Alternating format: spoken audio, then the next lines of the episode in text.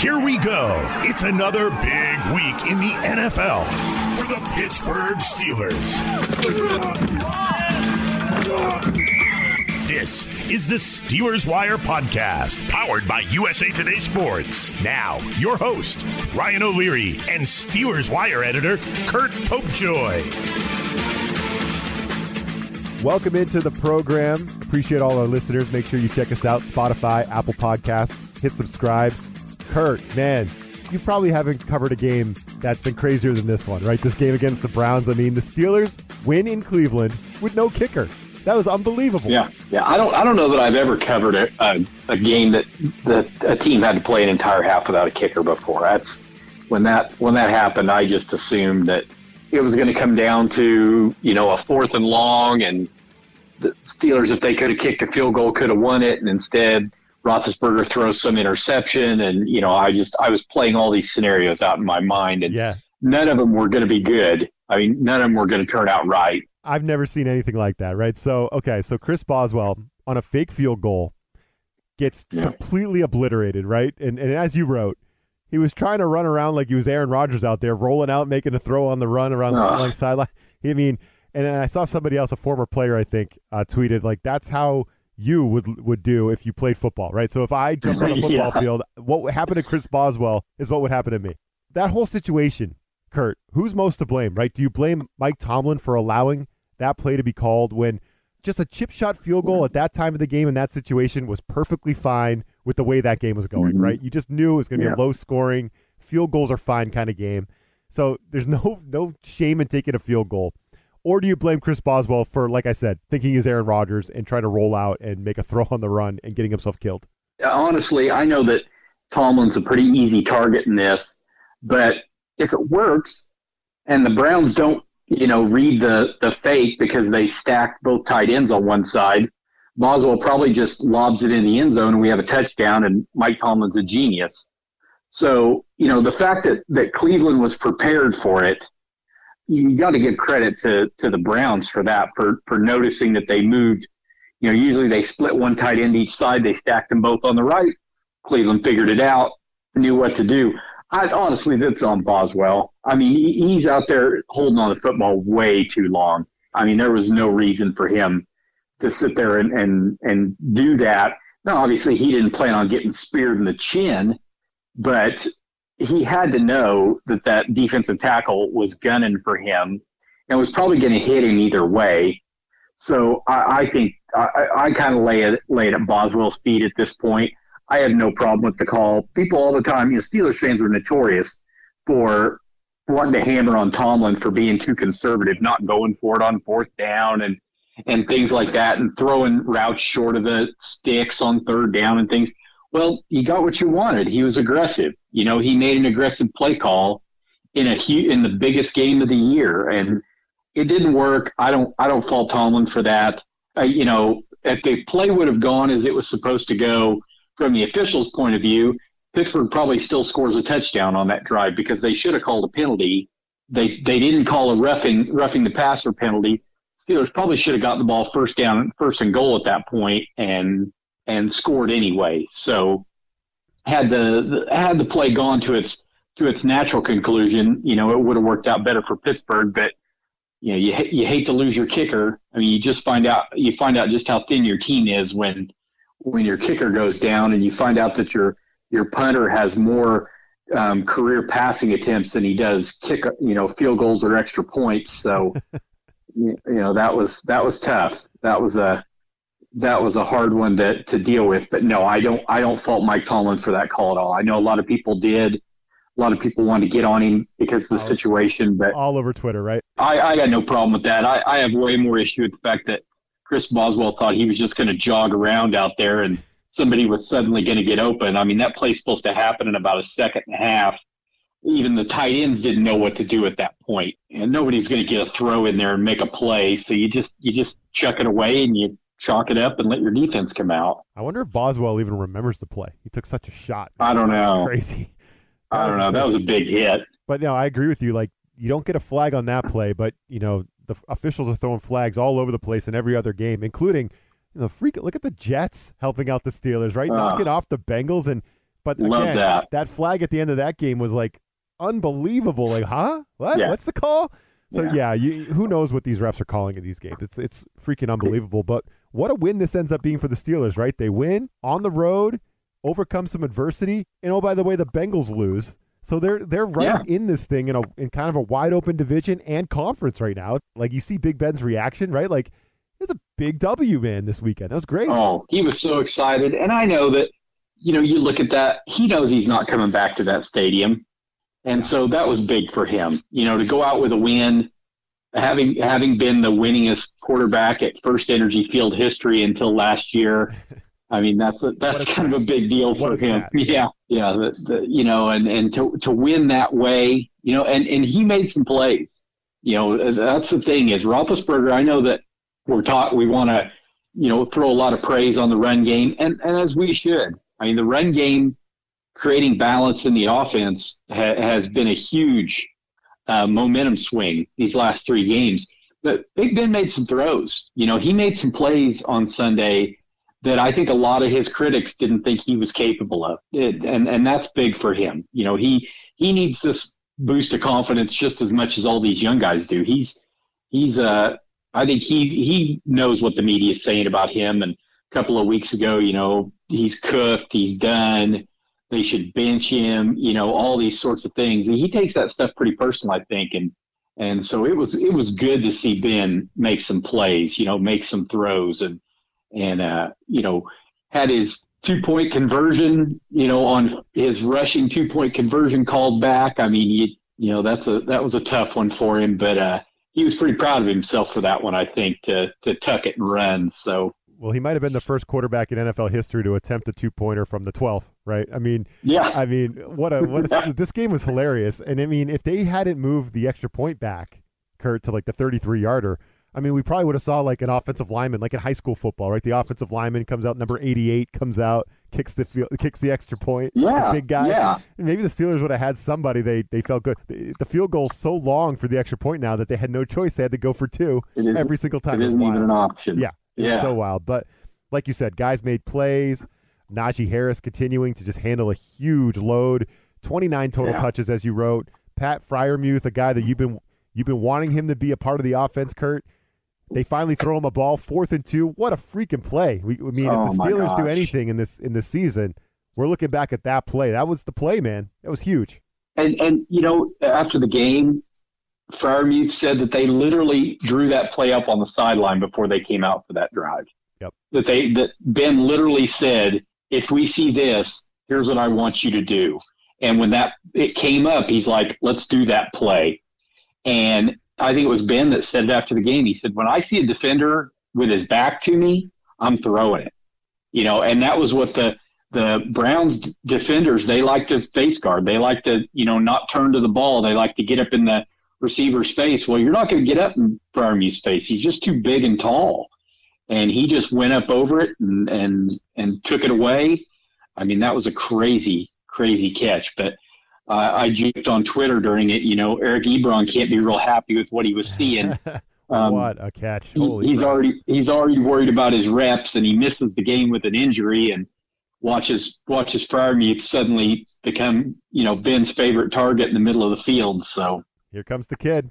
Here comes the kid. Yeah. So yeah, it, Yeah. Just, it just all adds up to an awesome win for Pittsburgh. You know, like I said, they got some help from the Jets of all teams, and uh, uh, they're in a good spot. Again, a winnable game here coming up against the uh, Bears, which we'll get into in a little bit.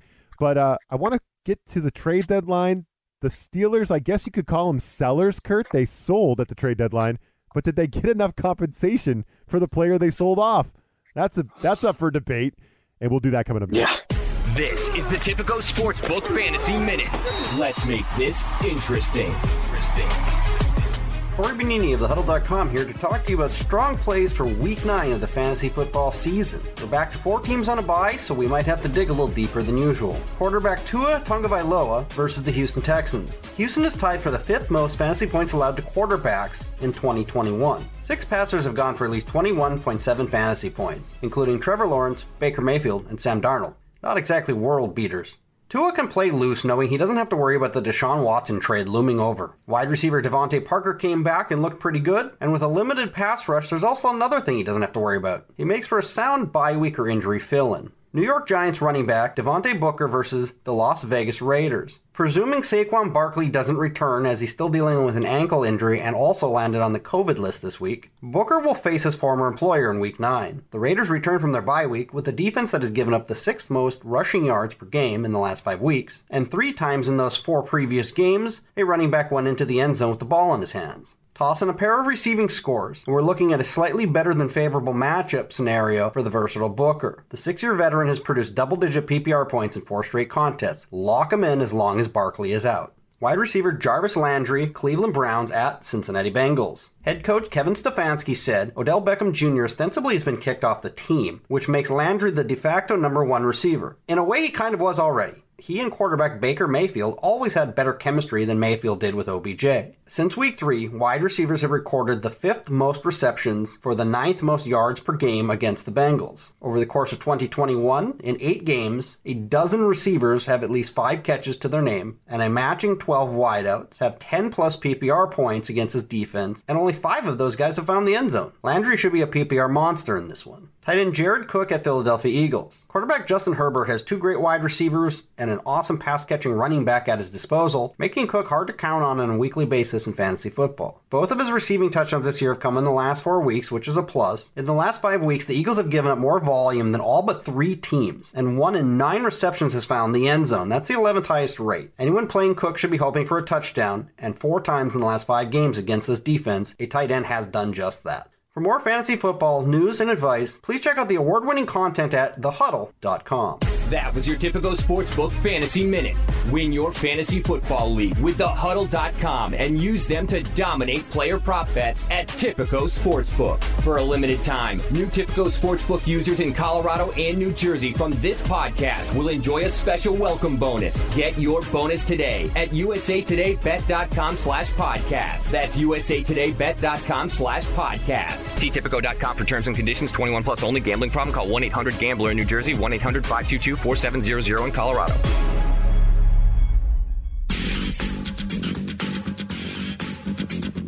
All right, Curt, I'm reading the headline on right off the Steelers wire as we speak. The Steelers got fleeced in the Melvin Ingram trade, right? So here we go. Um, according to the NFL's transaction wire that was released on Tuesday, so probably right after the trade deadline, the Steelers they get a six round pick for Melvin Ingram and they made this trade with uh, Kansas City, but it's a conditional pick. It's performance based, and basically what it means is that it could go higher than a six rounder, but it could also go down to a seventh or even be nothing. They could get no compensation, and I guess just yeah. unload the contract that they gave him. Yeah, eh, you know, it wasn't like a huge contract. I think it was like what one year, four million or something for Ingram, right? Four million, yeah. Four million. So, do you agree with the what the Steelers, you know, got in return for Melvin Ingram, who was kind of a you know, definitely not a starter, a rotational kind of depth piece, but you know, depth is not a bad thing to have. You know, I I wrote that you know I felt like the Steelers chose peace.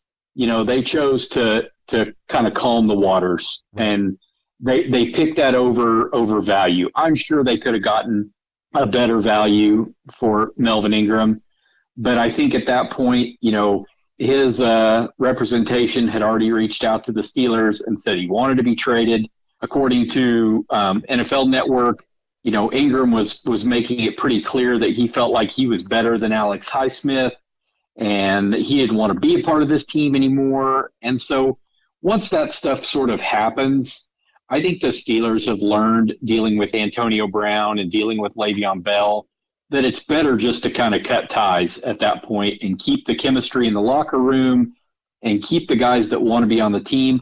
And that's you know that's why you know, Mike Tomlin in his press conference when when he was asked about the trade, you know, he used one of his favorite lines. He said, "We want me. volunteers, not hostages." Yeah, there it is. You know, we and that's that. That's exactly how how they approach this. They don't want a guy who doesn't want to be on the team.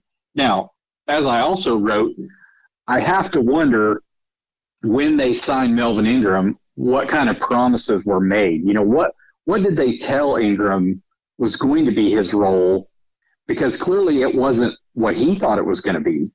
You know, because he the first game of the year against the Bills, he was pretty much rotating through with T.J. Watt and Alex Highsmith. They had they had a pretty even split of of reps, and then the next game it was a little bit fewer.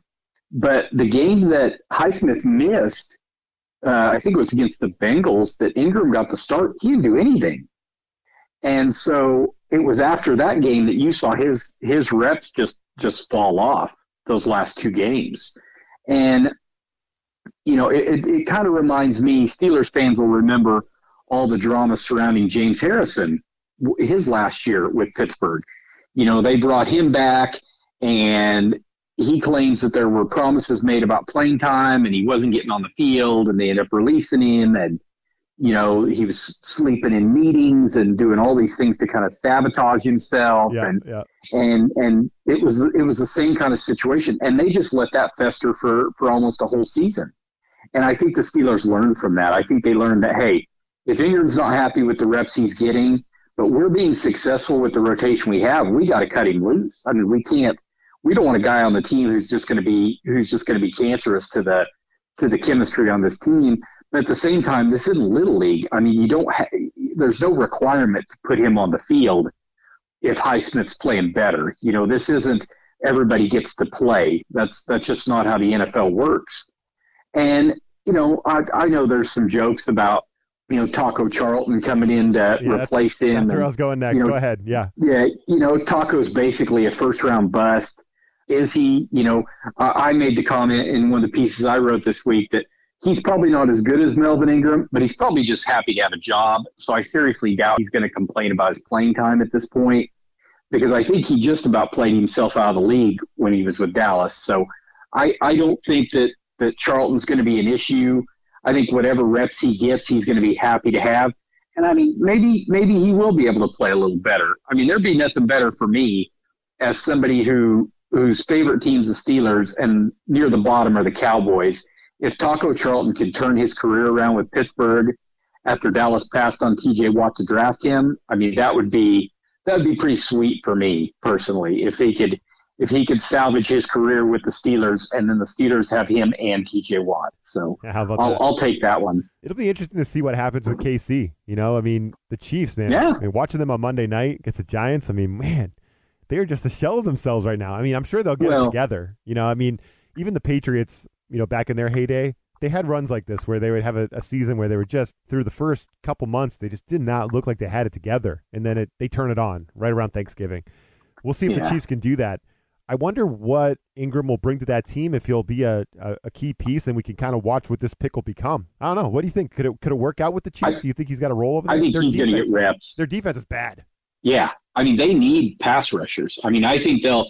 I that's why I wasn't too concerned. I I talked to my my writer who wrote that piece up, and I told her I said I don't think we have to worry about that that compensation dropping because the Chiefs need need defense. I mean they need guys who can get on the field and play right now, and so I think Ingram will play. I think I think he'll. I, I and he's he played well for Pittsburgh at the start of the season. I mean that game against Buffalo, he was really good. He's particularly good um, stopping the run. And I, I, you know, that's that's something that uh, these sort of hybrid three, four outside guys, you know, they're kind of known as pass rushers, but they aren't always known as as really good in run support. So yeah, I don't, I'm not worried about it. I think it'll be fine for him. I think it's going to be good for Kansas City and Kansas City. You know, living here in the heart of Chiefs country, um, I get to I get to live that life. You know, their their misery right now. yeah, Um, I'm sure. It's, it's I, I think they'll be pretty excited to have him. Yeah, I think they're going to be pretty excited to have another another playmaker on defense a little bit. So yeah, I think I think it'll be fine. Poor Chiefs. You have to have Patrick Mahomes as your quarterback for the next 20 years. So yeah, I'm sure Yeah, you'll survive. yeah. You'll survive. You'll survive.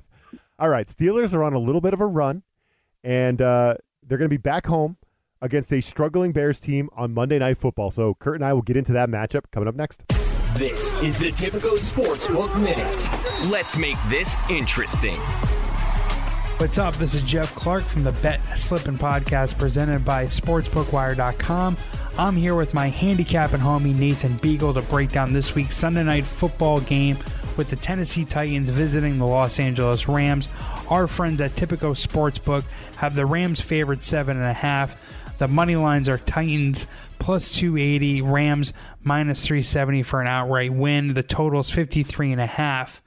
I'm on the over 53 and a half here because there's more money back in the over, whereas more of the public is back in the under. Also, we have some over friendly trends for the Titans. They're 8 and 2 to the over under in 10 primetime games since 2018. They're also 19 11 to the over under on the road since then, and 17 and 12 towards the over under as an underdog since 2018. Nate, how do you see the Sunday night football game playing out? I'm going with the under. The Rams are number five in QBR and lead the league in sacks. There's going to be no Derrick Henry for the second time in four years. Uh, that's where we're at. I think all that's going to cause the under to hit. That was your Tipico Sportsbook Minute. For a limited time, new users in Colorado and New Jersey from this podcast will enjoy a special welcome bonus. Get your bonus today at usatodaybet.com slash podcast. That's usatodaybet.com slash podcast. See Tipico.com for terms and conditions. 21 plus only. Gambling problem? Call 1-800-GAMBLER in New Jersey. 1-800-522-4700 in Colorado. All right, Curt, as we start to kind of get into this game with the Bears, I can't help but look at Chicago's games earlier in the year with Justin Fields, the rookie out there.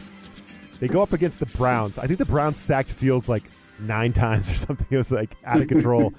and then they had a miserable, miserable game against the Bucs where Fields was under pressure constantly. There, I think they were down thirty-five to three at halftime. It was a nightmare.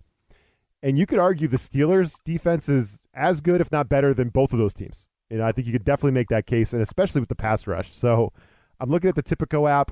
The Steelers are five and a half point favorites at home against the Bears. I think that's a very nice, reasonable number to go back them. Yeah. I, I don't know how you don't back the Steelers in this matchup. I think you might be better in every phase than the Bears right now. Offense, defense, special teams, coaching, equipment manager. Like what? What? Yeah. Where do you, maybe not kicker. I don't know. We'll have to see what happens with the Not- kicker. yeah, we'll see. We'll We see. Might, have Josh Lambo out there kicking. We'll have to figure out what happens. Yeah, there. yeah, yeah. But uh, as, in terms of like the football, how do you not back the Steelers at this number five and a half? That seems like a that seems reasonable. Yeah, and it started. It the opening line was six and a half. I like Pittsburgh giving those points. Uh, They they typically rough got rough rookie quarterbacks up pretty good. They they have historically played very well on Monday night at home. They've got some momentum. They've won three in a row. Chicago's lost three in a row. Yeah, I don't I don't foresee this being a a, a tough game for Pittsburgh, which is probably why they'll do their best to make it one Let's hope not. um, it'll be entirely too close. You know, I, I I think they'll they'll win by more than a touchdown, but I don't expect a blowout in any way. I think I think Chicago's just in a position right now where I think Justin Fields is great. I mean, I think coming out of college, I thought he was a, a tremendous prospect. But you look at who he's who he's handing the ball to and who he's throwing the ball to, and you know the, the, those guys are all kind of learning how to play football too. And uh, he's going to feel like he needs to throw a lot of that on his shoulders. I mean, I know I noticed that the last couple of games, um, making plays that are are awesome for the highlight reel, but as a head coach, you can't like seeing your rookie quarterback going out there putting himself in harm's way like that. And uh, I think I think Pittsburgh's going to have a game plan to really frustrate him, and they're they're going to keep him confused. Coverages are going to confuse him, and uh, yeah, I, I don't know I don't know. I mean, I've I've dug into to Chicago some, but I, I don't really see any position units where they have a clear edge over Pittsburgh at this point. So it's just a matter of of Pittsburgh, you know, coming out fast and and and playing with energy. Don't come out flat. Don't take anybody for granted. Um, understand that you've got two home games, two very very winnable home games, and you could be six and three really quickly. And they they can't look past that. Chicago, I mean, they had a really tough time with the 49ers last week, Curt. To the I mean, I was going through the whole Mhm. game. I was going through the play-by-play for the Bears wire there.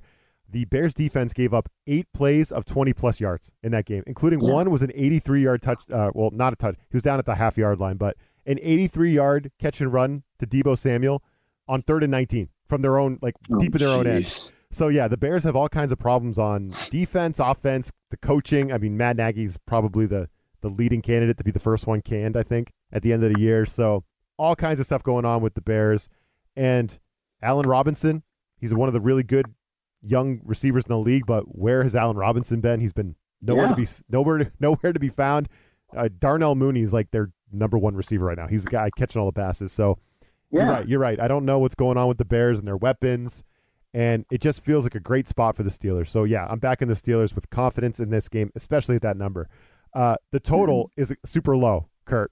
Why? Why is the total 39 and a half on Tipico? Probably because the Steelers can't help themselves. They just crawl up and down the field on offense, right? Yeah. So we yeah, winning games 15 to 10. Like this is where we're at. Exactly. 39 and a half is super low. It's so low that you almost want to bet the over because it's so low.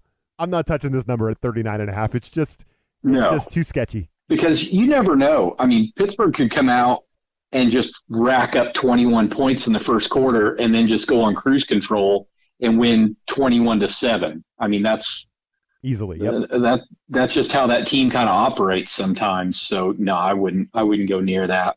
Yep. No, I'm not I'm not into the total, but I'm into the spread. So Steelers on a little bit of a run here, Curt. Is there, you know, I they were my big uh, they were probably my most underappreciated team coming into the year. I thought they were kind of a sleeper, a buy low candidate in terms of like future bets and stuff like that. I like the Steelers. I know they weren't getting a lot of love in the preseason, and then Oh man, during the regular season, it was looking rough there for a little while. It was definitely looking mm-hmm. rough. It looked like it might fall off the rails, but it feels like the ship is starting to steady a little bit in Pittsburgh. You think yeah. they got? You think they got a little run in them? I think the offensive line's finally playing. That interior offensive line's looked great the last three games. Yeah, I think they. Yeah, I think they can.